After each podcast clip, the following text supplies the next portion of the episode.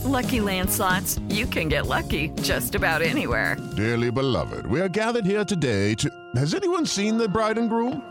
Sorry, sorry, we're here. We were getting lucky in the limo and we lost track of time. No, Lucky Land Casino, with cash prizes that add up quicker than a guest registry. In that case, I pronounce you lucky. Play for free at LuckyLandSlots.com. Daily bonuses are waiting. No purchase necessary. Void were prohibited by law. 18 plus. Terms and conditions apply. See website for details. With the Lucky Land Slots, you can get lucky just about anywhere.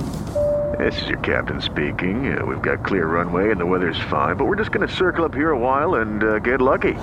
No, no, nothing like that. It's just these cash prizes add up quick. So I suggest you sit back, keep your tray table upright, and start getting lucky. Play for free at LuckyLandSlots.com. Are you feeling lucky? No purchase necessary. Void where prohibited by law. 18 plus terms and conditions apply. See website for details.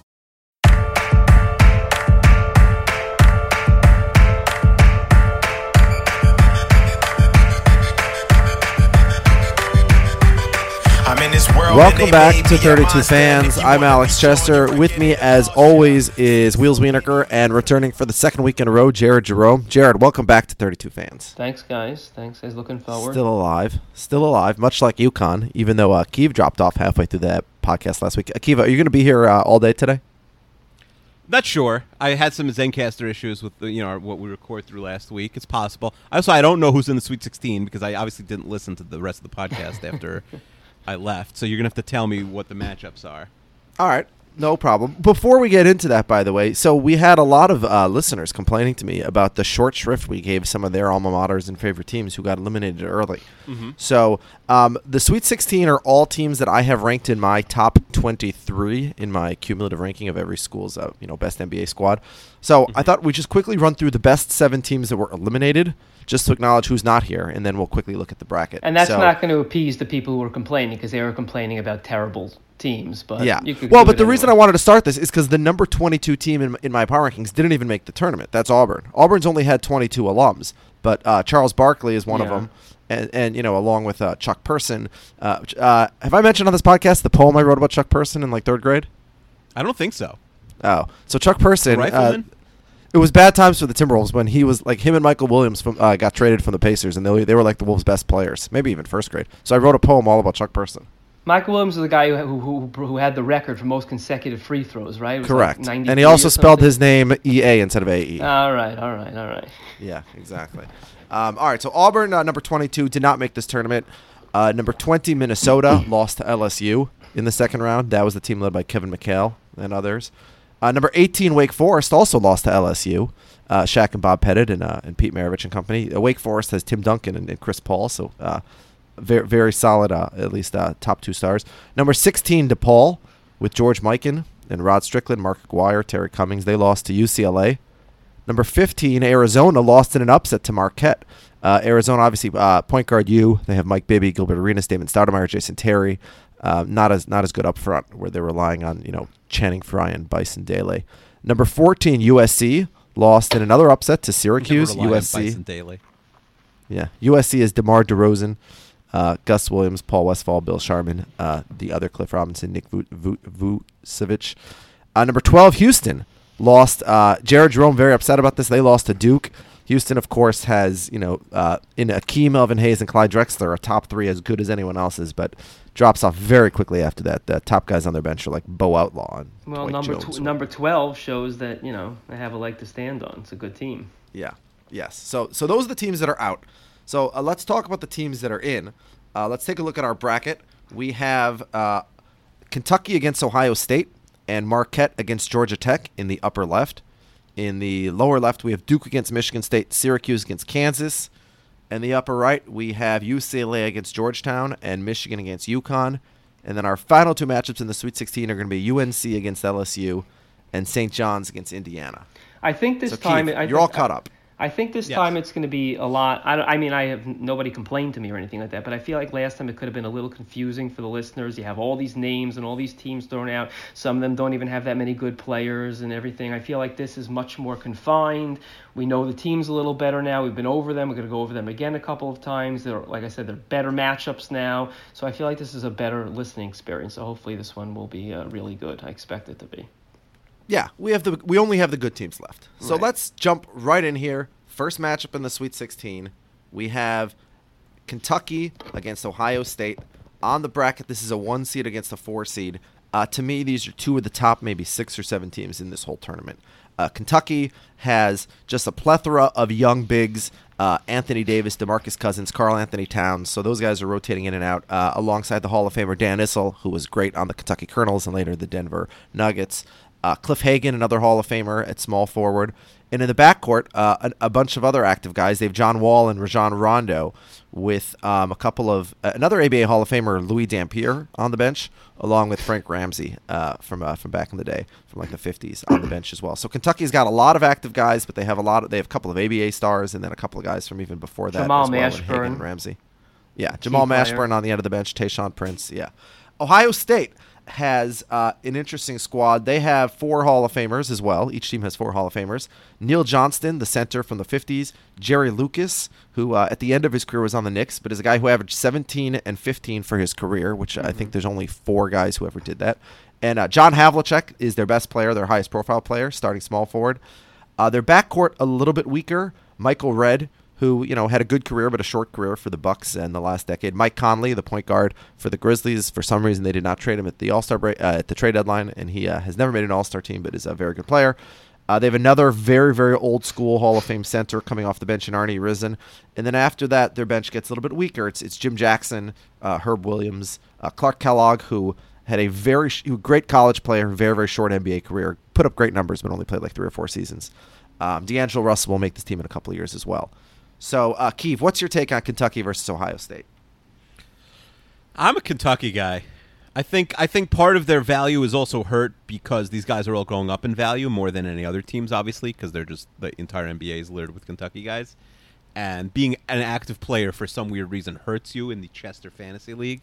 No, it doesn't Versus hurt you. It's just I can't. Devin Booker's only played three seasons in the NBA. Like he's got to put yeah, but together let's a pretend he played nine. You know, let's pretend Anthony what do you Davis mean? has been in the league so- for a decade. And let's pretend that Michael Jordan was four inches taller. And let's pretend like what do you mean pretend? Let's pretend Shaq could hit free throws. No, we're pl- we're we're dealing with the real world.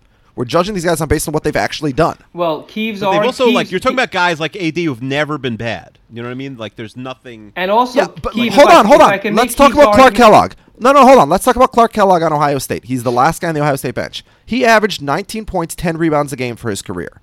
Right. Those are mm-hmm. monster numbers. Those are Hall of Fame numbers. Why is he not in the Hall of Fame? Why have 98% of our listeners never heard of him? Yeah, exactly.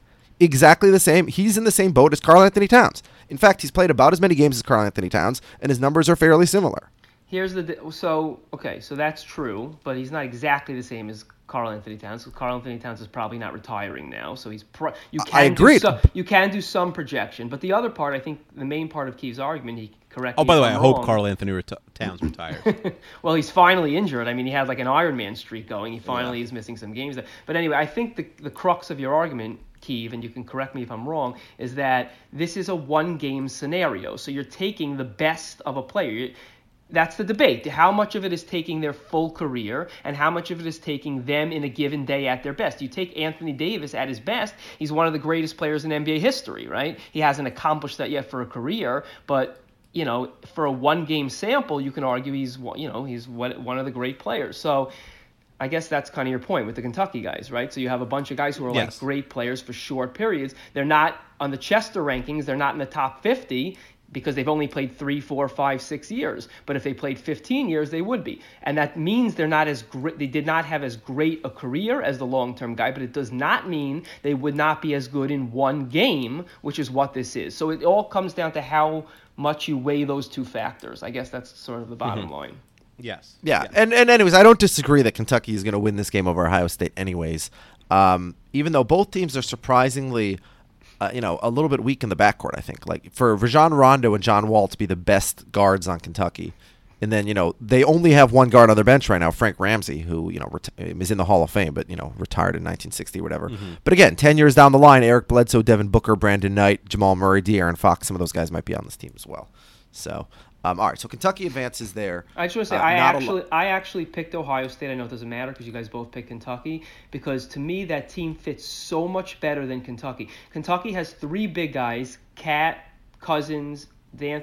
Anthony Davis and throw in Dan Issel, who you can't play together. So it doesn't matter how many big guys you have. You can't play five big guys or you'll lose. And then they have they don't really have wings, and then they have two point guards who are pass first, non shoot point guards, and John Wall and Rajon Rondo. It's not a team that fits. Hold on, well John Wall is pass first, not shoot. Yeah, you're you're a little bit. He scores 20 you're points a little game. Hard on John He Wall. shoots, I will say they have two good guys who shooter. never won, won Rajon anything in Rondo their can't shoot. What? What? Yeah. No, so I'm saying you admit John Wall and Rajon Rondo, neither of them is an off guard. Agreed? Yeah, but Ohio. I mean, who, who's Ohio State's shooters? I mean, John Wall could Havlicek know how to hit a, and a be fine 25 footer. I if doubt it. Well, I'm sure he would if he played now, and we're doing it, in, and we're Yeah. and, and as you said, we're doing.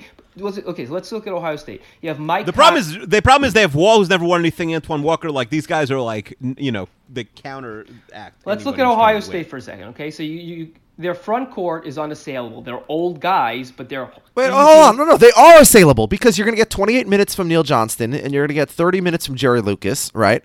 And then who's going to play the other 40 minutes? This is a one and done playoff game. Why are they playing? T- why is a superstar playing Well, 28 c- minutes? again, this entire tournament 38 happens in one. This entire tournament happens in one day. You're playing six games in one day. Oh, you need stop the it. depth. That's not actually So true. Kentucky, Kentucky.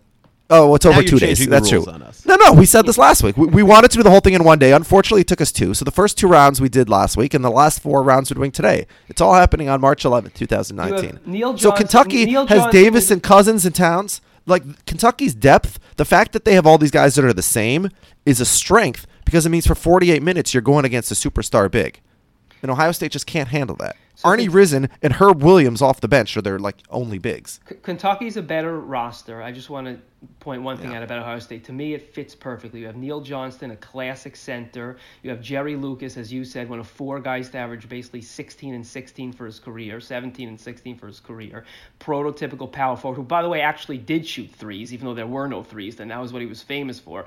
For those for that 73 Knicks team, who'd stand. They said like, I this is what I've heard, like 25 feet away. Anyway, whatever. He was a kind of like perfect stretch four kind of guy who rebounded his butt off. John Havlicek is an all-time great. Yes, he's overrated by Bill Simmons, but he's still an all-time great. And then the, the weak spot, the point guard and shooting guard, fit perfectly. Mike Conley is your prototypical pass first, get into the lane, defensive point guard, and Michael Redd is a pure, pure shooter at you know a six six pure shooting guard. Yeah, but neither it's- of those guys are close to making the Hall of Fame. And in fact, you know, ne- never even made an All Star game in the case of Conley. And Okay. the teams at this point are mostly littered with Hall of Famers.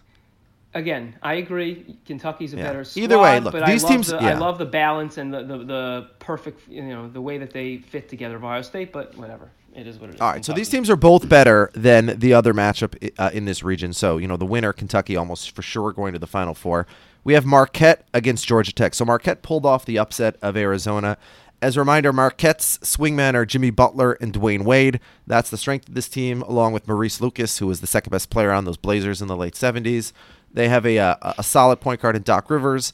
And, um, you know, that's Marquette. George, Georgia Tech, a little bit better, I think, overall. Uh, like Arizona, the team that Marquette just upset, tons of point guards. Stephon Marbury, Mark Price, Kenny Anderson, Jarrett Jack. So a lot of point guards there. Uh, Marbury can definitely put the ball in the basket, and Mark Price, you know, more of a classic, uh, you know, pass first point guard. Uh, but they also have up front. I think they have Chris Bosh is you know better than anyone on Marquette's front line, and uh, Derrick Favors and Thaddeus Young, a couple of active guys who you know uh, Derrick Favors never became what we thought, but a couple of solid guys up front. So this is a fairly close matchup. The best player, Dwyane Wade, is on Marquette, but I feel like the second, third, fourth, fifth best players are all on Georgia Tech. I'm taking Georgia Tech. What about you, Keith? I mean, this is a rough one because obviously you're not going to be blown away by this Georgia Tech team, right? I, I don't know. Like, I- think Butler and Wade. Well, you said second, third, fourth, and fifth, but I, I feel like are you really who is so much better than Jimmy Butler on the Georgia Tech team? Yeah, and Maurice. Well, Lucas. J- Jimmy And Butler's Maurice again. Lucas. But Jimmy Butler has played 500 games in his career and averages 16 and 5. Like he's had like two All-Star caliber seasons and it looks like he's already past his prime. Mm-hmm. Whereas Stephon Marbury played 350 more games and was better across the board. He was an asshole, and although so was Jimmy Butler apparently. So, um, I you but know, but Dwyane Wade over his career, you know, I mean, he, he and Yeah. Dwyane Wade. One of the really stupid things about your list is that if somebody stays on and helps and is and is willing to accept a, a, a role spot as a, a spot as a role player for the last few years of their career, it hurts you.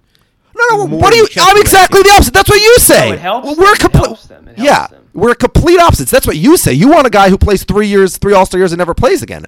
I value no, a guy you're over the saying length no of his because career. why? Because you're only adding win shares and you don't care about about like his PR going down and his points per game going down. No, I, I look at everything. I look at the number of games played, the win shares. I, I look at the cumulative numbers and the rate numbers. Steve, you're totally going opposite on the argument Yeah. you always make against him. You I say that know. he always favors the doesn't make any- long term. No, I'm like, saying that he because Chester keeps saying, "Will he average 16 and six for his career." About people. Well, Wade's numbers went no, down you- from 26 Right. to No, no, no. You're not. No. I said Jimmy Butler has barely played and still has no. bad numbers. I'm talking about the hundred other guys. you Talking about anyway. No, I, I no, I, I have not mentioned. Hold on, Keeve. I have not mentioned is a- Ki- Akiva. I have not mentioned poor numbers for guys who played long careers.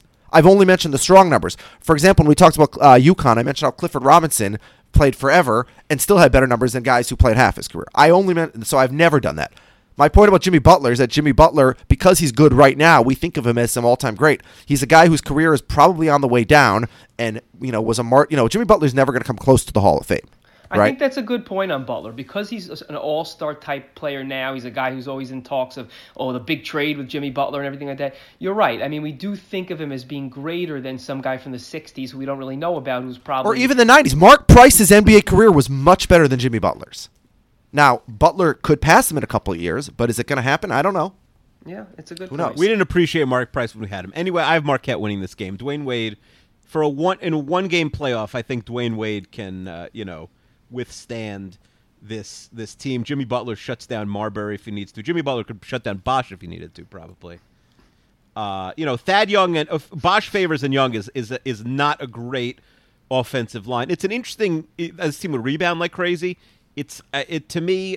I mean, Bosh is by far the best offensive big in, in either team. So Yeah, I think uh, Dennis Scott is, is really an underrated guy in Georgia Tech's bench. Really would have been a perfect player for this era. He would have shot 14 threes a game, Dennis Scott. And you guys are also uh, downgrading Maurice Lucas. You're talking about a th- you're talking about a no, I agree. game- That's why. Well, I'm not downgrading. I have Marquette winning. It's up to you, right, right. Jared, because I have Marquette winning, and I think Chester does not. So this, all right. So this was really tough for me. Uh, I hear both sides of the argument. At the end of the day, I'm looking more of like style of game, like I keep saying. And to me, Mm-hmm. this Georgia Tech team can spread out the uh, Marquette team. And so Chester pointed out that Mark Price was more of a prototypical point guard than Steph Marbury. I actually think the opposite. Marbury gets a Marbury gets kind of the the rough end of the stick because people say, oh, he you know he wasn't a winner and blah blah.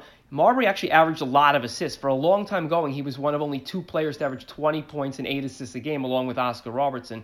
Uh, Russell Westbrook is there now also. Again, a guy who shoots a lot and everything like that, but it doesn't mean they don't pass. So anyway, Stephon Marbury I think was Mark Price was a point guard too, but he was a great shooter. So if you need Mark Price off the ball with Stephon Marbury handling it, I mean Mark Price was third all time in free throw percentage. He's probably top 20 all time in three point percent. Like Mark Price is a top 10, top 15 all time shooter. He was but you can play him off the ball, spread it out with him and Marbury. Thad Young also could step out, athletic guy who's not as big, but can also play down low and rebound. And then Kenny Anderson, another excellent point guard. Dennis Scott, obviously D3 was his nickname, a great three-point shooter. To me, the and Chris Bosh, a, a big guy who could rebound and post, but also could step out and shoot threes, and would have shot a lot of threes if, if that was Yeah, Bosh would shoot a lot of threes if he- yeah, if he had stayed So healthy, I think this is kind of like a sort of like a D'Antoni small ball team that will spread Marquette out. And while Marquette has definitely the best player, I think the matchup favors Georgia Tech in this run and gun type system. So I'm giving it to Georgia Tech. All right, yeah, and by the way, uh, Stephon Marbury, you look at his numbers like 50 years from now, people are not going to understand how, how he's not on the Hall of Fame because his numbers are incredible. And he was very, Yeah, very, they'll very talented. There's a reason. He was Yeah. a very talented player. Well, Chester, can I make a suggestion? Yeah. I think right after the Sweet 16, because you just explained the rosters, I think it's easier to just go straight to the Elite Eight and then put the finish that region. Okay, fine. All right, so we have Kentucky against Georgia Tech. I, I don't Yeah. even think there's anything to say here. That's why I am mean, saying also because there's nothing to Yeah. talk about. So I think it's easy to just put Kentucky into the Final Four. Yeah, cut all down those respect. nets, Wildcats. Yeah, you're going to the Final Four. Congratulations. Okay, all right. So we've done that. Um, Kentucky in the Final Four, the one seed holds holds true in their region. Let's see who they're going to face. We have Duke against Michigan State. This is a phenomenal, phenomenal matchup. I'm not going to say which is which, but I have one of these teams the seventh best team overall, in my opinion, and one of these teams the eighth best team. So these teams are neck and neck. I could see it going either way. Just to review their lineups, uh, we'll start with the one seed Duke. They have up front, they have Carlos Boozer and Elton Brand, a couple of pretty similar guys. They have Grant Hill, who you know at his apex in the late '90s was you know second only to to Scottie Pippen, was you know was the uh, sort of the best all around you know swingman in the game. Uh, point guard Kyrie Irving uh, only showed up at Duke for eight games, but uh, you know, great scorer. Jeff Mullins, another great scorer at shooting guard. And on the bench, they have a little bit of everything except guards. They have a lot of bigs: Corey Maggette, Christian Laettner, Jack Mayer, and Mike Gminski, Luol Deng. Um, but the the only guard on their bench is JJ Redick, who can come in and shoot some threes. And um, you know, the next best active guy who's about to make this team in a couple years is Jayson Tatum, another sort of you know bigger, you know, a three go, leaning on to stretch four. So Duke a little weak at the guard, other than Mullins and Kyrie. So they need those guys And to Don, Levy is a tall guy, but he could shoot. That's a guy who could come off the bench and shoot for them Yeah, too. yeah. Uh, Michigan State has, uh, you know, obviously far and away the best player in this game, Magic Johnson. They also have a great shooter at shooting guard, Steve Smith. But um, and they have a couple of bigs who are, I think, can bang pretty similar to Boozer and Brand and Kevin Willis and Zebo Zach Randolph. The Maybe problem better. is, I mean, Well- Randolph arguably was a better player that you know had a better career than Boozer or Brand. Elton Brand, I think, is very underrated and forgotten. It's actually interesting you say that because I like I'm at- Elton Brand, but I also think that uh, you know, uh, like Zach Randolph, I, we're gonna look back and be like, oh yeah, he was he was a baller. Like I, I feel It's like interesting teams would 'cause- have if you had asked if they had if their primes had had lined up, um, which they almost did. Um, Yeah, they basically. I think GMs would have taken Randolph over either of those guys. Like every GM, I- if you could have tolerated his his off the court mentality, but that won't grade on you in this two day tournament. He can only get on your and also so he much. fixed that in the latter half of his career. It's funny. I, I alluded. yeah, to no, I mean, yeah, I was. saying, yeah, I, I, he, like, I he- alluded he to became this. a Mitch. Right, and I alluded to this with Brand last week that he has like these eerily consistent numbers. Like if you go down, and Chester's right, I think he is underrated. Like these are literally his numbers from his rookie year up till whenever I stop. 20.1 uh, rebound points and rebounds, 20.1, 10.0, 20.1, 10.1, 18.2, 11.6, 18.5, 11.3, 20.0, 10.3, 20.0, 9.5, 24.7, 10.0, 20.5. Wait, who are you talking about? That's Elton Brand. He's basically Oh, oh exactly. oh yeah, I, I thought you were talking about Zebo, and I was going to say Elton Brand was the most consistent guy in the universe. Well, that's no, I right. So I Yeah. alluded to this last podcast that like Elton Brand has this weird, like exact same numbers every year kind of thing going, and this is what it was. This is what it is exactly. Well, Brand's interesting also in that His he pro- was such a great college player, and a lot of the Duke guys do have this. That it's like they could he could never have lived up to his potential. Right, Well, but his one, also he problem in the NBA was about. he was he was a great power forward playing in the Western Conference at the same time as Tim Duncan, Kevin Garnett, Chris Webber, Dirk Nowitzki. Like he had no chance to stand out because Yeah, there were and, now- so and like, every was the- guy we sort of mentioned this last week, but every guy on this list, even in Grant Hill, was never uh, uh, like uh, other than um, uh, let's not count Kyrie, who didn't really have a college career. Every single guy on this list was better in college than the pros. I guess Dunleavy kind well, of maybe had but Grant Grant. Hill was a top five player in Detroit in the late '90s. Sure, but Grant Hill was was He just like got a- an immortal college player for like two Yeah. different eras of Duke because he was the young guy Yeah. On the Yeah. original team. One more thing Yeah. on Elton Uh, Brand, he was also an excellent shot blocker. That's the thing people forget about him. He was only like he wasn't that tall. He was like six eight. Well, Brand was bigger than Boozer. Boozer. Boozer, I think, was like really like six seven and a half, if I remember. Bru- He was Boozer listed was at six. as big. He's like six nine Boozer, but but but no, Yeah, but Elton Brand was very small. long. Elton Brand was long, And also- and, like he like, was a fat. shot blocker, better defender than much better So- defender than Zebo and. I mean, we're talking about this, and it's interesting. I think Willis and Randolph not a huge difference. Plus, Michigan State has Draymond, who like could do a lot of things that none of the That's the four guys we mentioned do, and like arguably is better.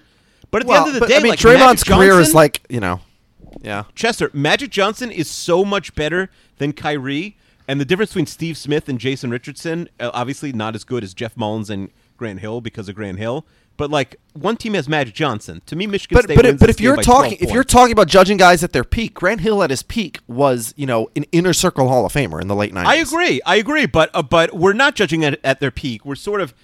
Uh, we're hedging. it. I don't We're know if. I would judge it as like the peak of their seven best seasons. Right, I don't know if I would judge it as as like the the sum of their career.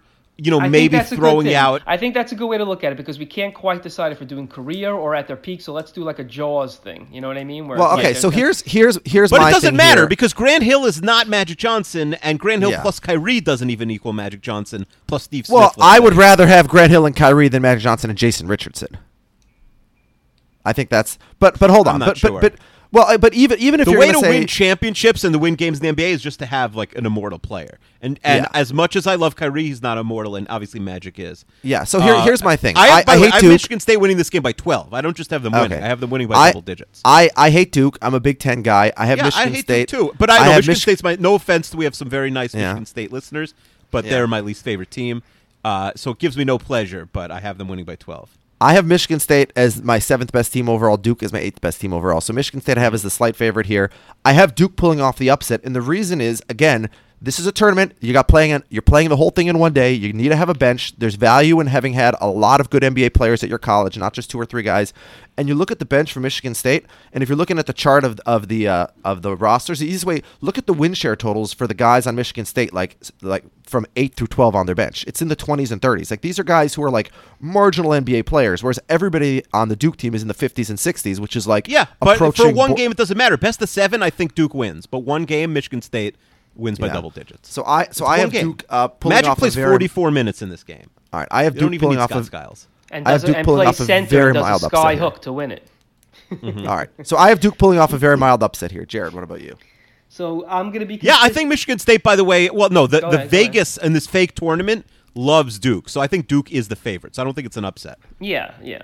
I don't think a one seeded Duke could ever be and the underdog, And, even and if the eighth logic- ranked But no, but team but, but Duke's reputation has always been that they don't make great NBA players, right? They only make good college players, and this is a co- this is an NBA tournament. I know, but people, right. the public still loves Duke. They're a public fake team Yeah. Okay. for this fake tournament.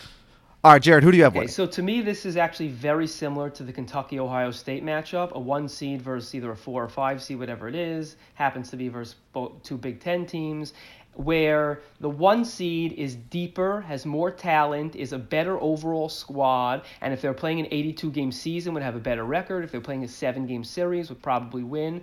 But in a one game tournament, I like the team that fits the best. I would s- I would put Draymond into the starting lineup instead of Jason Richardson, which is ridiculous because I understand Richardson's played 300 more games, but Mm-hmm. yeah, Draymond Draymond could guard a three just fine. Draymond could do everything. That's the whole. I mean, I don't even like Draymond. I mean, have you watched a Warriors game this year? Draymond's a worse shooter than Threenicker. He can't Well, shoot, Threenicker- but Yeah, He's it- he's Well, Draymond has for become like a borderline Draymond could take Jeff NBA player. Mullins in this game, Chester, and he'd be fine. He would eat Jeff Mullins. Yeah. wreck- Here's my starting. numbers. Here's my starting line for Michigan State. You have Magic at point. Don't need to Mm-hmm. say much about that. Steve Smith at shooting guard. Great shooter. Also a big backcourt. Six nine and six eight backcourt. Both doing exactly what they need to do. You have Draymond as the jack of all trades at the three, right? Who can guard the center or the point guard on Duke or any guy Mm-hmm. on Duke. He can guard literally any guy on Duke, right? Boozer he can guard and he can guard. Uh, they don't. I mean, who's their point guard? Uh, Kyrie. Yeah, but the, hold on. But the problem with your team is th- they You have have, no no, spacing now. on offense You have no because Magic can't shoot and Yeah, Draymond no can't shooting. shoot except Steve for one Smith is- season. Steve Smith is Yeah, like so basically you're playing four bigs and Steve Smith. That's the weakness. That's the weakness. And Yeah. then And they don't have a guy off the bench who could really come in. I guess Jay Vincent was he a good shooter? I don't really know Jay Vincent so well. Well, Mo, Pete was okay. Mo Pete. He was really Mo, more Mo of a Pete was a drive guy. terrific shooter. No, he was a Yeah. three-point specialist. Mo Pete. Mm-hmm. Eric Yeah, Snow so was Mo a Pete- but Eric again, if Snow you're was getting pretty to good. Mo Pete- Pete wouldn't make the Duke good as the 13. on Duke. Yeah. Mo, Mo Pete doesn't make Duke, as Chester said. Well, didn't you pick Like, Michigan State? He's Keith? already like not as good as Jayson Tatum. All right, we got to move on here. So who are you Yeah, picking? I Michigan State. let's speed I got up. Michigan State. All right, Michigan State. Okay, State. sorry, Chester. All right, yeah, that's the first time I think that. And uh, what's the I've next matchup? Kansas Syracuse. Kansas, Syracuse. Yeah, this one is not gonna not gonna go very long. Syracuse, the weakest No, team let's in just this say- tournament. Yes, yeah. Let's say let's just say Kansas wins, and let's go straight to Kansas, Michigan State. Yeah, yeah, they got Wilt Chamberlain. Uh, yeah, enough said. That's good. So yeah, so so Syracuse had a nice little upset there. Carmelo Anthony uh, won something for once in his uh, career in the NBA. So congratulations there. Uh, all right, so let's get to uh, Michigan State against Kansas. This is uh, another close close matchup, I think. Uh, we just discussed Michigan State. Let's talk about Kansas lineup. So Kansas, uh, starting at the five is Wilt Chamberlain, who, according to Jared, uh, could jump 17 feet and had sex with 700,000 women. Tell, tell me Uh, when but- I'm allowed to do my Wilt Chamberlain segment. I'm not joking. It's all facts. No, no, no. It, it's all figures. no, no, not Never. no. It's not happening I'm doing a Will. Chamberlain Not, not, segment. we're going so All right. slow. The crowd anyway, is the point love is this segment, the I'm point is you. that Will, Wilt Chamberlain, obviously the dominant figure in this matchup. Uh, Paul. Now the problem with Kansas is uh, a little bit similar to the problem with Duke, the team that Michigan State just ran past. Is their guards are a little bit weak. They're starting JoJo White at the point, who's only in the Hall of Fame because he played on the Celtics. Paul Pierce has to slide down uh, to shooting guard because they, re- you know, they really don't have a lot of guards. The best guards on their bench, in fact, the only guards on their bench are Kirk Hinrich and and then Darnell Valentine, who I've never heard of, is the last guy on this bench. And even if you look at the guys up and coming, the guys on the waiting list, it's the Morris twins, it's Andrew Wiggins, it's Josh Jackson, you know, some swing guys there, but no, no classic guards.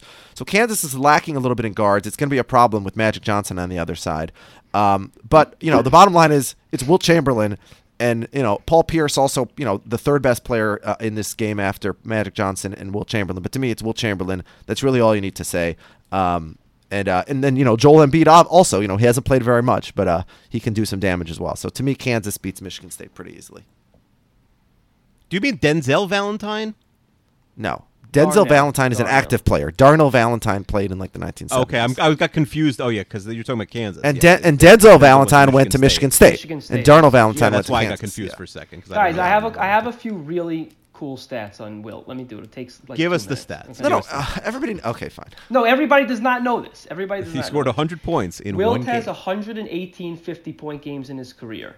That is equal to the seven most prolific 50 point scorers in NBA history combined. So Michael Jordan, Allen Iverson, Rick Barry, whatever. Take the seven next guys after Wilt, they equal his number of 50 point games. That's one. Two, he has 32 60 point games. That's four shy of the total of every other player in NBA history. So basically, he has as many 60 point games by himself as the rest of NBA history.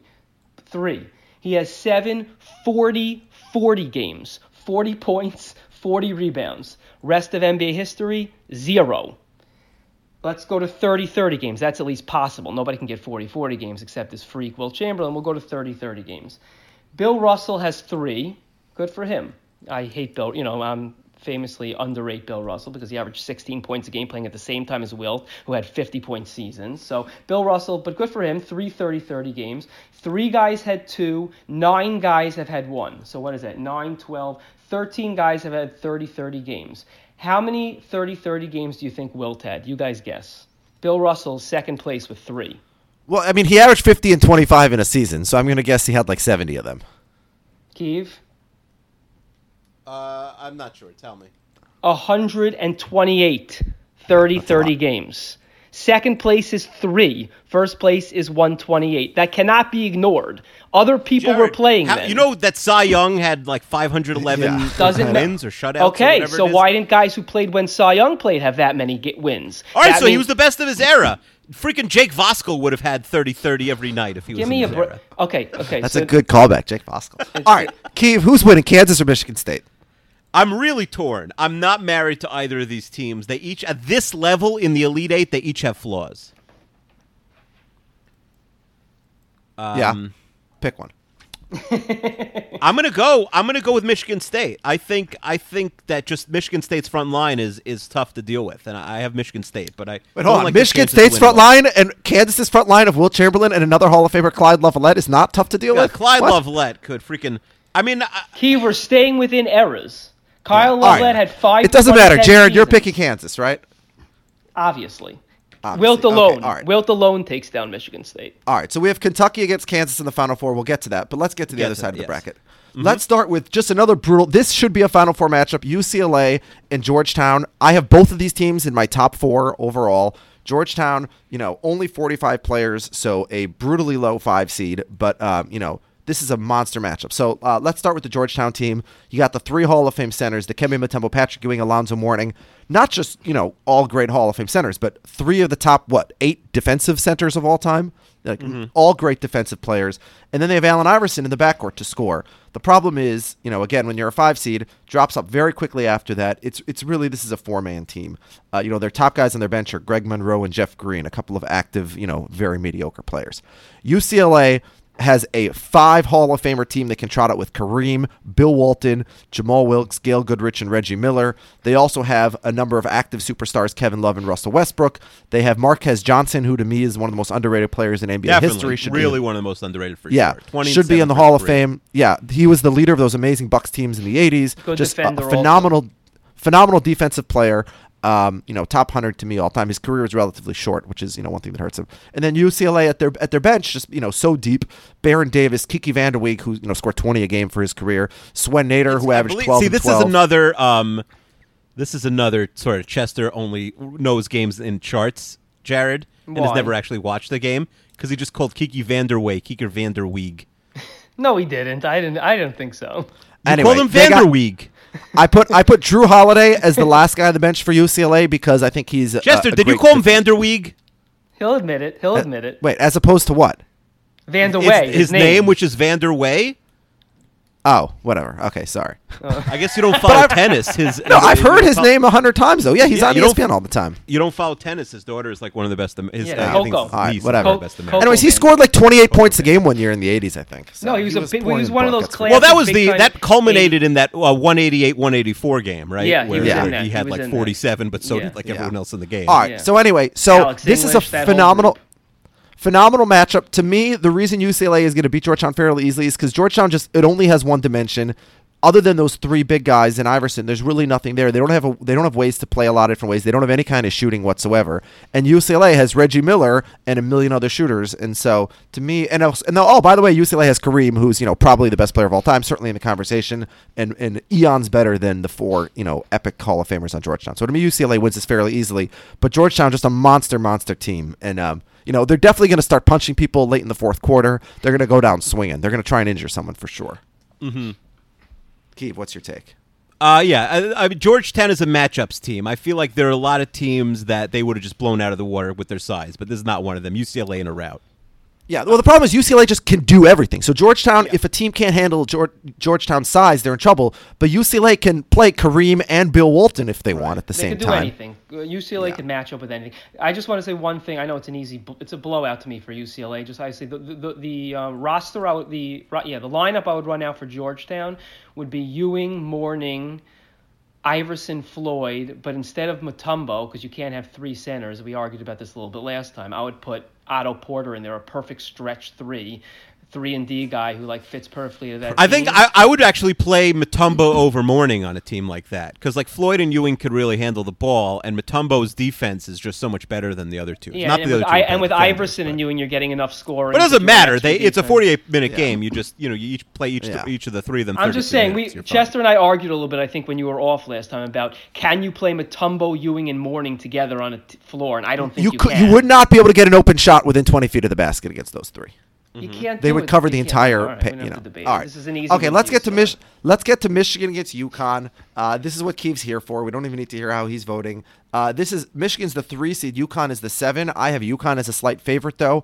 Um, let's start with that UConn team. Just as a reminder: Andre Drummond, Clifford Robinson, Rip Hamilton, Ray Allen, Kemba Walker, uh, Rudy Gay off the bench, Caron Butler, a lot of small fours off the bench. Donyell Marshall, Emeka Okafor. Uh, Michigan, uh, they uh, Chris Webber and Glenn Rice, Jalen Rose, Jamal Crawford, Rudy Tomjanovich, who remembers a coach and is getting punched in the face, but you know was a very good power forward for a long time uh, in the in the late '60s, early '70s. And then off the bench, Juwan Howard, Cazzie Russell, Ricky Green. Uh, I like Michigan, but I have uh, UConn advancing here. Keeve, I assume you do as well. Well, listen, I'm not having UConn winning this tournament. Michigan's a little weaker than I think people would think. Part of it is because the Fab Five, which uh, you know, gives them three of their six players. They've really not been able to. They've been pretty good. They again after the Fab Five, they were bad for a long time. Now they're sort of a perennial, pretty good team that'll occasionally make a run. Um, but they have not put players in the pros, as as evidenced by like other than I mean, they they have a lot of like good guards. They have the zero Hall now. of Famers. They have zero No Hall of Famers. So Chris Webber will be in the Hall of Fame. Who are the Michigan guys in the league right now? So you have Hardaway Jr., Burke, LeVert, Jamal Crawford is somehow still in the, The f- NBA, but he's not a The, modern fun, guy. the funny thing is that team that made a run, I think they lost in the finals about five years ago or so, had like Yeah, 2013, Least, yeah, yeah. had like at least four NBA, or maybe five NBA players on it. It had Tim Hardaway Jr. Trey Burke was like the star of that team. Mm-hmm. What's his name? The, the shooter, the white shooting guard who's been bouncing around the NBA. Uh, he was like picked in the lottery. And uh, what was the name of the big guy who got injured the next year in the tournament who was drafted by OKC? White guy, party animal.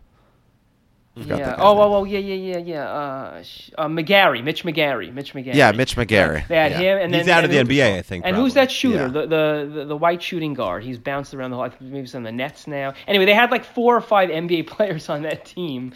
That, that was. I mean, they did make it to the finals, but that's pretty crazy. Just to your point, but none of them are great NBA players. So you know, Yeah, well, but the Oh, bottom and line is this: LeVert. Michigan's and Caris LeVert. So Michigan's that's the fifth guy. Michigan's you- best player is Chris Webber, and Chris Webber in the clutch folded in college, folded in the NBA, and uh, he's going to fold to this. Don't UConn let him team. hear you say that, or I'll never talk to you again. Yeah, yeah, All right, but so, now the uh, question is, who's the best player in this game? Is it Ray Allen? It's probably Allen and not Webber, right? By at his car- peak, it's Webber. I mean, Webber was right. an MVP candidate in the way that Allen wasn't, Right. but Allen had the better career overall. Right, exactly. I agree with that. LeVert was a freshman. And by the way, that team was Glenn Robinson three, Spike Albrecht, uh, Trey Oh, Burke, that's- Mitch yeah. McGary, Hardaway Jr., Stauskis, Stauskas, that's the guy I was talking Albus- and, about. oh, and Nick Levert, Stauskas, who yeah. ended up being the best pro of all. So of it's them. five or six pros on that team. That's crazy. Yeah. Yes. Um, I have UConn winning, but I, this is a pretty low level game at this point in the tournament. To be honest, UConn is a fun has a fun bench. They're decent for a seven game series because they could do a lot of things. They have a lot of guys who could play the three and the four, which is useful for this tournament. But uh, you know, Drummond is like a very is like the homeless, homeless, homeless man's Mutombo for this tournament. But um, uh, I have UConn But Keith, you, by you- two. but you agree, Keith, that UConn uh, loses to UCLA. In the Yeah, of day. UConn get obviously gets demolished. I mean, Ray I, like Ray Allen probably starts over Reggie Miller, but other than that, nobody really makes the team, right? Who make who on Um, UConn makes UCLA's team? Would, would make the lineup or would even make the 12 man? Makes team? The 12. lineup. Oh, guys, I- I make mean, the twelve. Yeah, Clifford Robinson makes the 12. Rip Hamilton probably makes the 12 over Jrue Holiday. Ray Allen. I mean, who is that? No, I mean Clifford Hamil Clifford Robinson didn't have a better career. I mean- he was he ever a better player than Swen Nater? Like, I don't think so. That's hard to Well, he compare. played twice as many That's hard to games.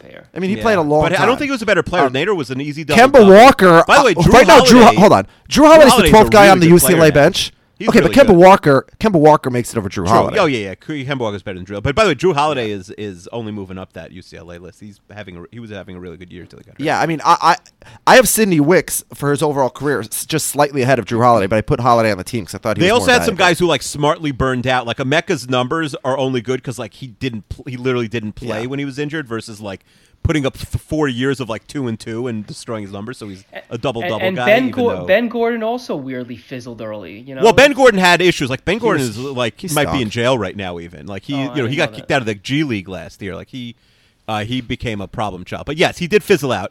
I mean, a lot of guys. They even like he didn't make their team, but like El-Amin also was like sort of good for two years and then never. Yeah, got he was a no. chance El-Amin was NBA. never a good pro. No, but I'm Khalid saying, like, baby, Minnesota boy. Yeah. North Um, Minneapolis. okay, so if, uh, You, oh, you know the irony. Do you know why Khalid El-Amin went to UConn? Because Mi- Minnesota was too good. They made the Final Four his uh, his senior year of high school, North Minneapolis, Uh-huh. and they were too That's good. the, and he was the told, Voshon Lenard era. No, that was the Bobby Jackson era. Oh, okay, fine. Yeah, and Quin- Quincy Lewis, and so he was he was basically he was told that he wouldn't get to play too much, and so Mm-hmm. he went at least as a freshman to sophomore. They had another guy on their bench that Final Four year. I forget his name, who transferred to Duke uh, the next year and fizzled out. But Mm-hmm. so Khalid El-Amin went to UConn, and then obviously you know UConn is infinitely better than Minnesota since then. Although actually not now. The last couple of years UConn's been, No, uh, UConn is, uh, is yeah, in a, rough spot. All right, let's like get to the- coach, Yeah. let's get to the last region. Uh, UNC has the least competition, I think, of all the regions. There's no other top 10 team. Uh, they're going to start against LSU. LSU is, is almost like Houston in that they have, you know, three just uh, elite guys. Shaq and Bob Pettit, the best front line probably in this whole tournament. Uh, you know, the best center of, of our lifetimes and the best power forward, you know, uh, pre Karl Malone and uh, Tim Duncan, Kevin Garnett. And then Pistol Pete Maravich. But other than that, LSU, Again, they're a lower seed. They don't have a lot of depth, and you know Ben Simmons is forced to start for this team, and you know he can't shoot. Mahmoud Abdur Rauf, Chris Jackson is the starting point guard on this team, and you look at their bench, and there's there's nobody you've really ever heard of. Uh, UNC, uh, you know, has five Hall of Famers: Bob McAdoo, Billy Cunningham, James Worthy, Charlie Scott, Michael Jordan, Vince Carter will be in the Hall of Fame. Bobby Jones, just an elite defensive player uh, for the Sixers and other teams in the 70s and 80s. Walter Davis, who poured in a ton of points. Rasheed Wallace, Brad Daugherty, who's very underrated because his career was short. Antawn Jamison, Jerry Stackhouse. I mean, Sam Perkins played 1,300 games, can't even make this team. Uh, so UNC obviously is going to beat LSU.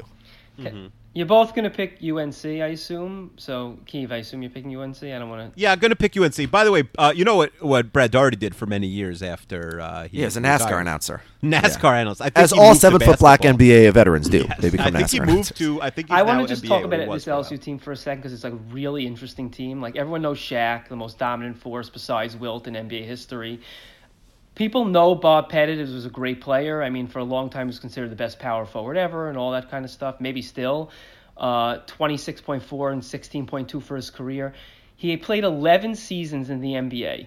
His first 10 seasons, obviously, he made the All Star team every year. He was first team All NBA in his first 10 seasons. I know the league was small, but still, first team All NBA in his first 10 seasons. In his 11th season, he got injured, so he only played 50 games. So what happened? Second team All NBA. After that, retired. That's the end of his career.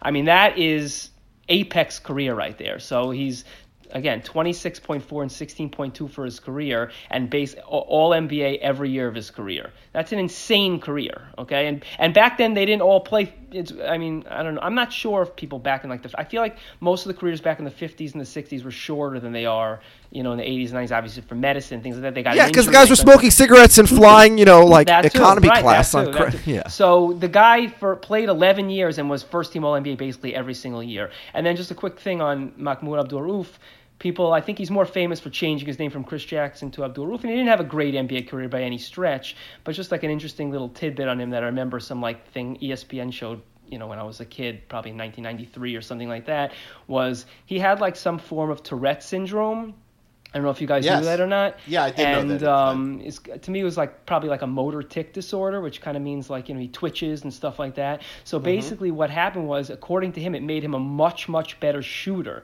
And the reason was sometimes when you have that disorder, it's sort of this kind of thing like an OCD thing where everything has to kind of feel perfect until you like. Do, so he would like have 30 point games and they would win, but he'd be miserable because he felt like he was burying threes, but it didn't feel perfect. The wrist wasn't perfect, his elbow wasn't perfect, his feet weren't perfect. So he would practice in the gym for hours and hours and hours until he hit, I forgot the number, but X number straight three pointers that felt perfect. So he could have hit 50 in a row, but if they didn't feel good, it didn't matter. So I think that's just like an interesting story about him that where his disorder kind of helped him become probably a great, uh, even a greater shooter. And he's another guy similar to Mark Price, didn't have nearly as good a career, but was another very dimin- dimin- diminutive guy who was a great, great shooter. And then you have Pistol Pete Maravich, who's like one of the, there's movies about this guy. He just like his his his numbers in LSU were as a freshman he averaged 43 a game, as a sophomore 43 a game, as a junior 44 a game, as a senior 44 a game. So his NBA career is considered a disappointment because he only averaged 24 a game. And remember, this is at, without the three point ball. When the stories of him was that he pulled up. Yeah, but he also court. barely played. I mean, his career ended pretty quickly. He had a weird career, but again, another very interesting. I'm just saying it's a very, very interesting team. And Ben Simmons has potential to be an extremely interesting player. Here's a walking double double, a six foot ten point guard. Okay, and Michael Jordan is lighting all the three of these guys up. So let's stop talking about I'm LSU. just giving. All right, Listen, I, congratulations. Are we talking about Yeah. basketball? I That's like the point the of the Chester podcast, rushing right? the podcast because usually Chester is uh, slowing us down. I like this. I mean, come on. I, you know, I'm- I didn't say they were going to win. I said let me, tell, you know, talk All a right, little bit. I basketball. appreciate it. Get out of All here right, with your get- facts. Okay, let's get to our last matchup in the Sweet 16. St. John's against Indiana. A couple of uh, schools that uh, were relevant for a long, long time in college basketball, so they sent a lot of guys to the NBA. St. John's hasn't sent a relevant NBA player since you know Ron Artest went nuts and changed his name to Metta World Peace. Uh, but uh, they have a, they have a good starting you know backcourt in Mark Jackson, Chris Mullin, and uh, Ron Artest slash Metta World Peace. The problem is their front line, uh, Billy Paultz and Leroy Ellis, not not a lot of offense there, a little bit weak. Indiana has a couple of active swing guys in Eric Gordon and Victor Oladipo, in addition to the Van Arsdale brothers, Tom and Dick. But uh, of course, this team is anchored by Hall of Famer Isiah Thomas at the point and a couple of Hall of Fame big men in Walt Bellamy and George McGinnis. And so Bellamy and McGinnis are both going to easily put up 20 and 10, and they're going to trounce St. John's. Yeah, they're going to kill St. John's. St. John's also a chemistry nightmare. You have Metta World Peace, who is a nutty guy. Uh, Chris Mullin, who's going to think he's in charge because he's literally the coach of the team right now. He's the coach of St. John's. Mark Yeah. Jackson, who's going to think he should at be the that. coach. Right. And then you got freaking Malik Sealy on the bench who's dead. And Jason Williams, who I think is in A jail. little respect. Uh, this is a Malik crazy. Sealy. this is- Hold on. Malik Sealy was killed by a drunk driver with like I didn't on a know that. I suspended didn't license. know why he died. He was Yeah, on he didn't do anything bad. He was on the Please. T-Wolves then, right? Yeah. Yeah, he he was driving home from Kevin Garnett's party. Yeah.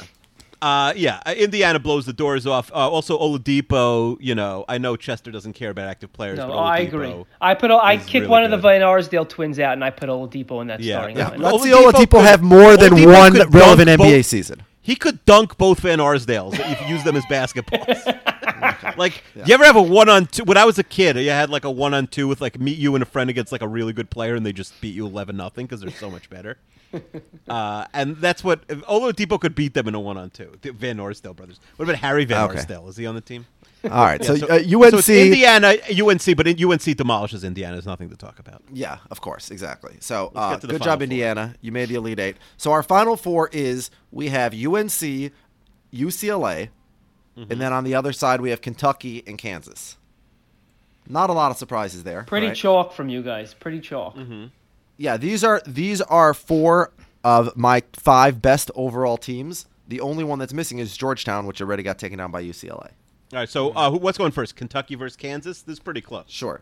So let's do Kentucky versus Kansas. Uh, so the the issue here is Kansas, Kentucky definitely has more bigs to throw at Wilt Chamberlain, but in the era, Wilt Chamberlain is so much more dominant than Boogie and and and um, and Unibrow and Cat. So I think Kansas has the advantage there. Uh, the problem is again, like Kansas, like their only guards are JoJo White, Kirk Hinrich, Darnell Well, I think Paul So- Pierce probably handles the ball for that team. Yeah, no, JoJo White. JoJo to. White. JoJo White is legit. Big is a legit point guard. So JoJo White's a Hall of Fame point guard. So I don't think you need Paul Pierce. To, I mean, I hear you, but Paul Pierce use him for what you use Paul Pierce for. I think Joe. They do have. They're not deep in that position, but JoJo White's a legit player. You're talking about a Hall of Fame. Yeah, point well. I mean, the truth is, JoJo White's career was better than any guard on Kentucky. Now, John Wall and Rajon Rondo weren't done, but you know, are either one of them making the Hall like of I Fame? know Probably Lovellette is a. Hall of Famer, but him and Bridges don't play for Kentucky even off the bench. That's a big problem. Well, in Well, you have to think about them in hold their era. second. Cl- yeah, Lovellette Clyde, in his era. Clyde Lovellette, yeah, Clyde Lovellette was an automatic All Star every year of his career. I mean, he's so is- 101. So is Boogie. Like, I mean, people don't like him, but from a, from a, Not anymore. You think Boogie will ever make another All Star team? I mean, if he Maybe. switches teams, he'll make every All Star game. Uh, I don't know. Last, Well, do you know what he was see. doing last year before he got hurt? He was putting up 30s and 20s every night. with Yeah, and he had an injury that no one has ever come back from. Okay, so, yes. So you know. it is possible that he doesn't come back, but I also think Yeah. you know, give him a year, he, he might be okay. All right, just- ultimately, I'm I'm gonna I'm gonna give the slight edge here to Kansas because of Wilt Chamberlain. So close. Yeah, I'm going to give it to Kentucky. Let's let Jared decide. To me, this is this would be like go to seven if it was best of seven. I think. So I hadn't thought about this one at all because I had, as you may, I had uh, what was it beating?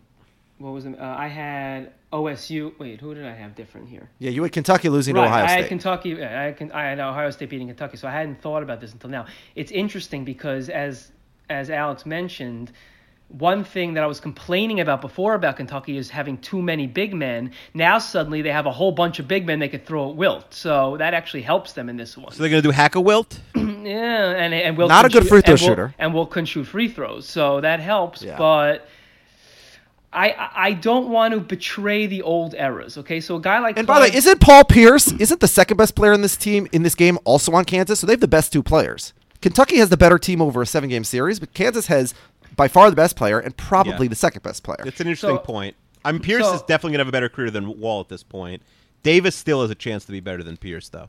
Yeah, Davis Yeah. is be- Davis is a better player than Pierce. Obviously, it's not his fault that he's 25, 26 Yeah. years old. Davis is definitely a better player. I mean, he could, you know, we'll see what Oh happens. yeah, with them, well, but- well, the yeah. Davis, Boogie, and Cat are all like Paul Pierce Right, was never an MVP candidate. So all three of those guys, their peaks could are going to be easily higher. become a better player than Paul Pierce. Uh, Demarcus, because of his injury, probably not, but he also could have. But whatever, that's not necessarily the point. Who's the best player? I think I just I don't want to betray the old eras, right? So we have this guy Clyde Lovellette. Most people listeners don't even know who that is. Well, he's a guy with like five straight 2010 seasons. He made four All Star games.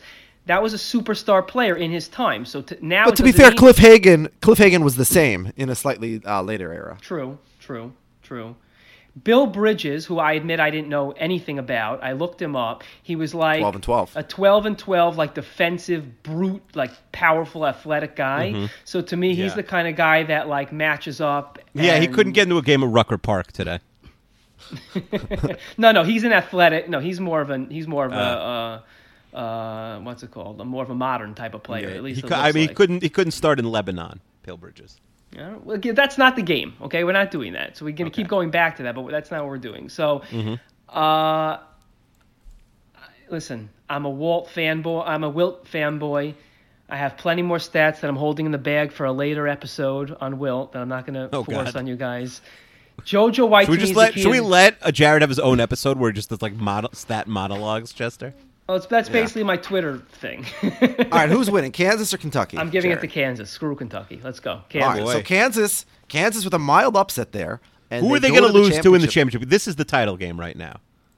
All right, so it's UCLA against UNC. Uh, spoiler alert: these are, in my opinion, the two best teams in this Yeah, tournament. this is the ch- this is the championship game. I mean, Yeah. Rasheed So- Wallace's numbers because he stuck around for a while aren't impressive, but like, I, I mean, Rasheed could like I. You could argue Rasheed starts for UCLA, right, instead of Love. He's not as interesting of a player, but he was probably a better player.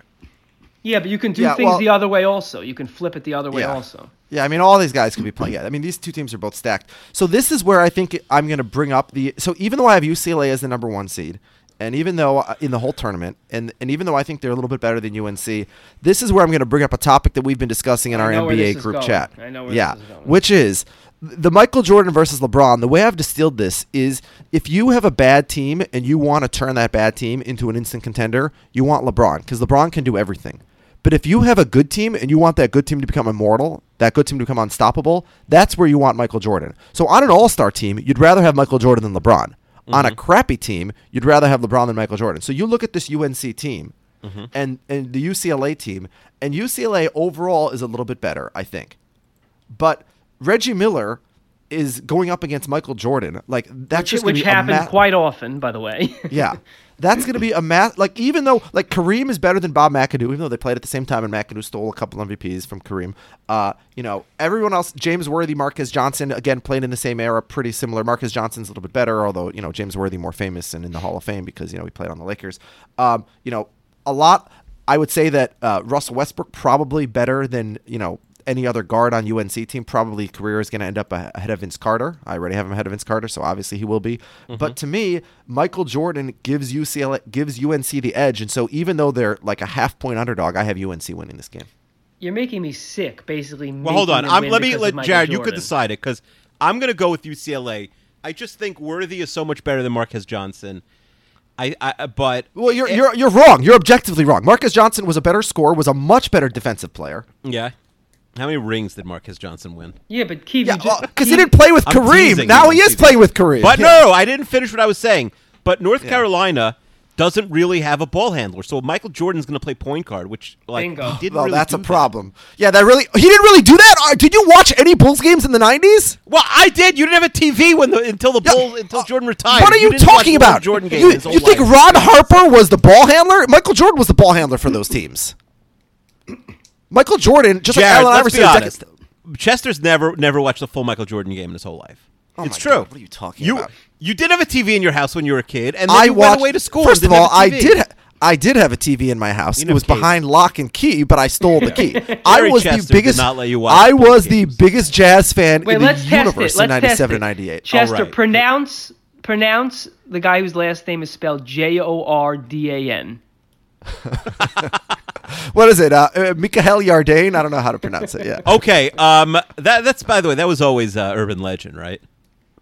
What? I forget it. Um, Um, yeah. I missed that.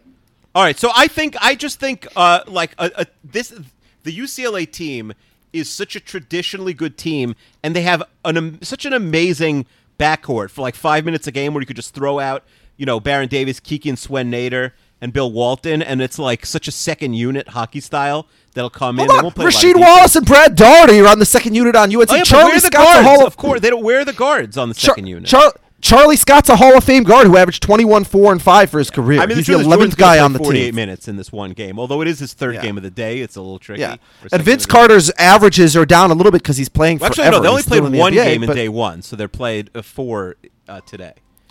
Yeah. I'm going with So, uh, UCLA. so Jared's going to have to decide this. UCLA to me wins by seven.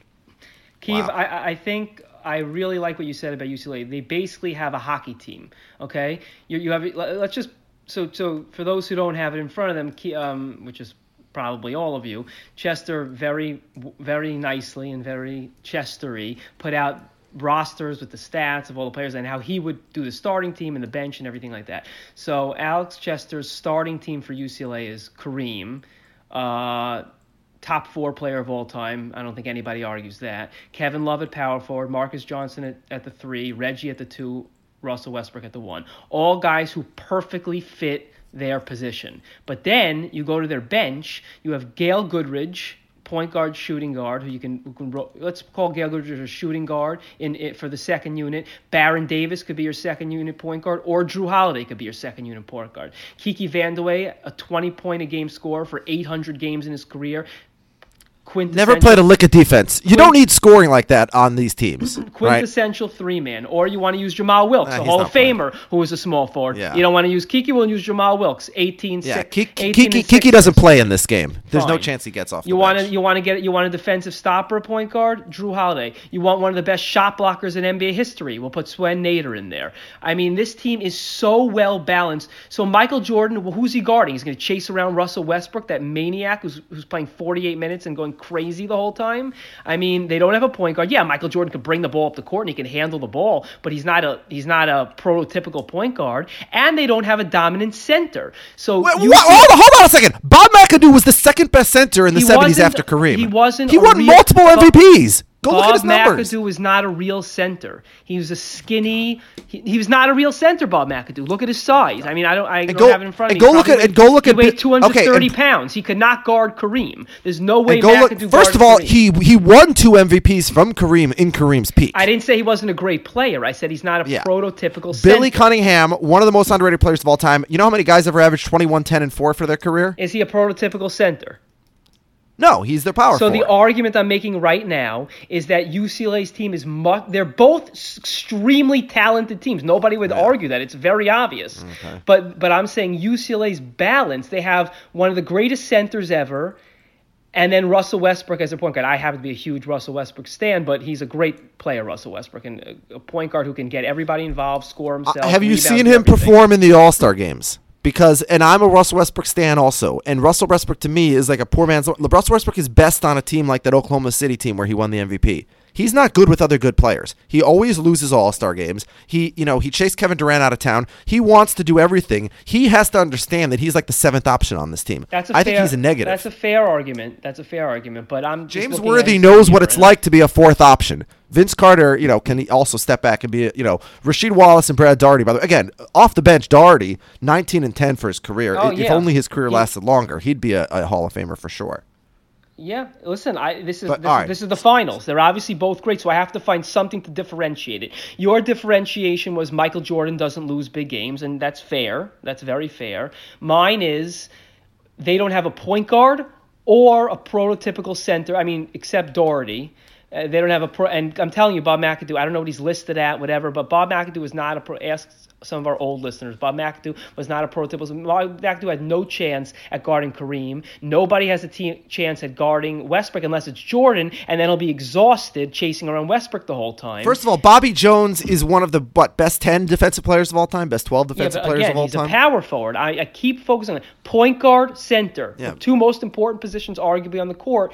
UCLA has great at each of those. North the Carolina greatest team doesn't. of all time, the 1997 Chicago Bulls did not have a point guard. You know why? Because they had Michael Jordan. You don't need a point guard when you have Michael Jordan. This is ridiculous. Michael Jordan and Vince Carter are and Walter Davis and Charlie Scott. I mean, they have four top 25 all-time shooting guards. Uh, Alex, which team do you have ranked number one overall? UCLA. Okay, so uh, you can't be going crazy when we're picking Yeah, UCLA. I'm admitting it's extremely, extremely close matchup. So what am I going by? So you you're going by a fair thing. You're saying Michael Jordan wins close games. I'm saying I'm going by a team that fits best. By the way, we haven't even mentioned Bill Walton. Pete, I know you killed Bill Yeah, Walton last sucks. podcast. He's great in college. Pete This is Bill not a Walton college had one of the, the great years of all time. You don't think so, but everybody who was 18 around then says it. Everybody who was around then says it. Yeah. So uh, can I point out one difference between Bill Walton and every other great center of his era? The color of his skin. All right, I'm not going to get into this too much, but you know, th- there was a lot of that motivating the love for Bill Walton in those. Uh, I don't know. It could be. I don't know if that's true. All I know is I've, I, I hear that Bill Walton's 77 season was an incredible. I know the stats aren't insane, but Look at the and look at the teams that won the next. The Washington in '78, Seattle in '79. It was a low point for the league. Garbage teams were winning. but this is my backup center to Kareem. That's who we're arguing right now. Swen Nater is my triple backup, one of the best shot blockers in NBA history. Kiki Vandeweghe, a 20 point scorer for 800 games, okay. is All my right. Okay. You've made your point. UCLA forward. beats UNC, and UCLA wins this whole tournament. Correct? Congratulations. Maybe The Kansas. Bruins are cutting down the nets. Yeah. So I have UNC winning the whole tournament, but they don't even make the final. They are upset by UNC and uh, excuse me by UCLA, and UCLA is our champions. So congratulations to the Bruins. Kareem, uh, it- who's who's the MVP of the tournament? Is it a Kareem probably? Yeah, It's Kareem's the MVP, no question. You know what? I'll, I'll make you happy. We'll give it to Michael Jordan in a losing effort. Ooh, in the semifinals, that's crazy. The loser of the finals. No, Well, we do the have we do have a third just, place game, obviously. that was right. the semifinals. No, No, we but just it- but the- argued the third Carolina place game- UCLA in the finals. Oh, I'm sorry. I'm sorry. That was for the. Oh, I'm sorry. It was the oh. Yeah, Facto, UCLA yeah. plays Kansas in the finals. Yeah, and UCLA wins by plays 23, by the way. Kareem shuts down Wilt, and Miller and Russ make it rain. Oh well, then oh uh, yeah, take it back. Wilt MVP in a losing effort. Oh, okay, that's fair. That's fair. That makes sense. Got to stay on brand. Okay. All right, Chester. All right. By the way, I also. I also did my all conference teams, and I had the ACC winning that because of Jordan. But I guess you're going to tell me it's going to be the Pac-12 because Kareem is going to beat him again, right? I didn't say one on one. Kareem is better than Jordan. I think I explained my Yeah. point pretty clearly. All right. So congratulations, the UCLA Bruins have won this tournament. Uh, congratulations to the listeners. That was three hours of basketball talk. Mm-hmm. Next week we're doing Jared, brackets. We're doing real March Madness. Real March Madness brackets. Okay, Jared, what do you have to plug for us? Should we talk about how tall is Akiva Wienerker?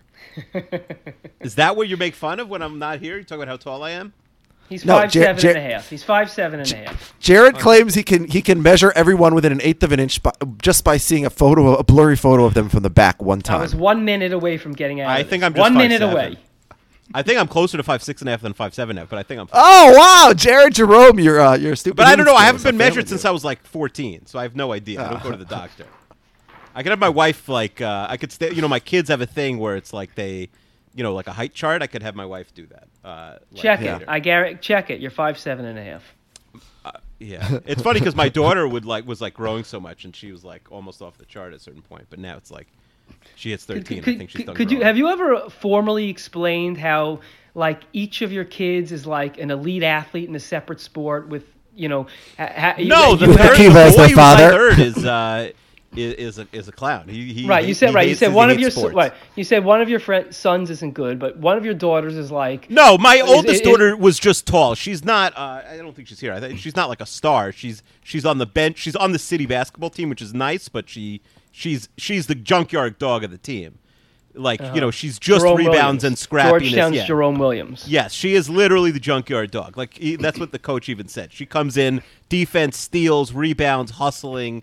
They they do not pass her the ball. She's not a good shooter.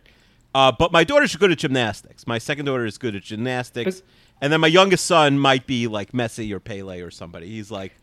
He, he can like he he threw a ball from a couch to the to the dining room table, which was like eight feet, and knocked my glasses straight off. They fell off my head when he threw a ball. So I, I coach my I coach my nine year old son in little league. So we have Mm-hmm. we were having like a preliminary kind of practice, sort of like ra- ra- ranking the players to like. Are you the head coach? stuff are you that. like the main coach on the team? I'm like yeah, I'm the well, I'm the coach for my son's team. Yeah, yeah. we're actually yeah. So um. Mm-hmm. so are you gonna are you gonna give your son like he's gonna play shortstop, lead off? You're gonna be an unfair dad. I'm a very un- I'm if anything I'm the opposite, but um. That's good. whatever. But My he- dad would but be he's like- okay. like that. he's You're- solid. You're you're Richard Williams. But my but I brought my wife You're was Tony- out. My wife was out, so I had to bring away my youngest son, who's three, and he's like way ahead per age, you know, compared to my other son. Right. So like while like the other like groups were doing something and I wasn't involved, I was having like a catch with him and he he zips the ball in this little th- it's like funny when these little kids are good and you can tell like really early so yeah whatever so i don't like to talk about it in front of my older son to like basically shred his confidence but uh Is your older son a listener to 32 fans? Let's hope not. Now he's not. and so, but the thing I was saying about Keeve and his kids is like, I think I remember from that podcast of like, let's remember our top five like academic exploits. Like Chester Sports, hit like a- long athletic exploits. No, Athletic, academic uh, would have been I say? top Oh, I said one no. My bad. I, yeah, right. I meant right. I meant I meant uh, athletic. Scholastic Chester, academic Chester's was like hitting like a like an NBA three and like Target Center or something like that. And Keeve No, it was probably my Valley Tour performance. and I think Keeve, you got a shot on goal at age 12 at Mola No, I scored in like two the goals semifinal against. game. Scored And two your goals father against I missed think it Harold like- Harold Rosengarten's team in uh, in a color war hockey game. So listen, I don't know who you marry. I mean, did you marry Jackie Joyner Kersee? Well, Mara was the captain of her high school basketball team. She can really play ball. All right, there it is. So that's good. It's important. As you know, when you go to camp, all that matters is sports. So you Yeah, know, it's, how good it's really like. Well, not not if you go to like Nesha or one of those camps, but if you go to like a fun camp, then it's um, this is uh, inside uh, modern Orthodox Jewish baseball only, and Chester doesn't even know what we're talking about because he lived in Minnesota. Um, right, it's like you Yeah, are. I, I, propor- didn't, I didn't go to the same camps as you guys at all. Or you are, propo- Jared. You are proportionally as to, Being cool sarcastic. to the point where you exactly right. how good you are at sports. In school, I got away with because I was like so knowledgeable Right. about sports that Right, they would let me make right. the teams and and like Right. that sort of thing, and they would trust me. They would ask me like rules in the middle of the game. Um, in camp, it didn't work. Right. Elite have- sport. Elite sports fan in school works. Elite sports fan in camp. fan in right? Because nobody's doesn't following work. sports in the summer. Like they Right, would, they would like right. want to read my newspaper, see what the Mets were doing, but it didn't Right. work for a cool point. right. right. All right. There you go. All right, Jared, thanks so much for joining us. Uh, Keeve, No problem. Thanks a lot, guys. we'll talk to you next week. Bye. Bye. That in one shining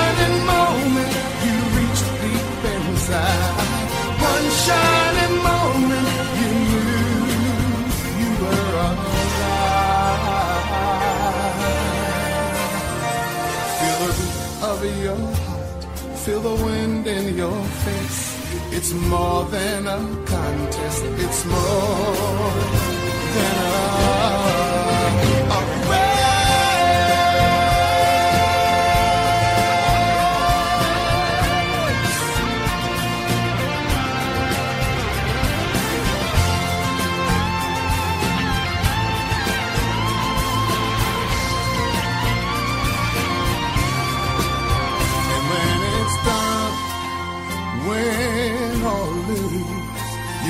did your best.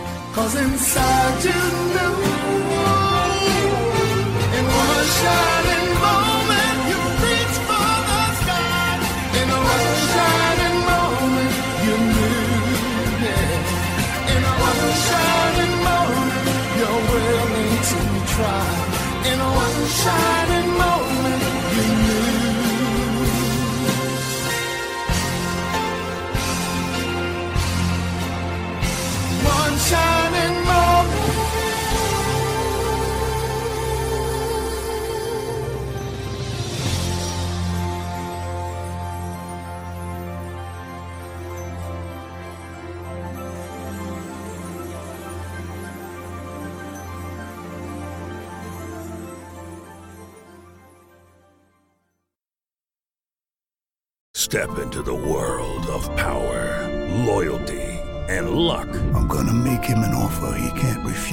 family, cannolis, and spins mean everything. Now, you wanna get mixed up in the family business. Introducing The Godfather at ChumbaCasino.com.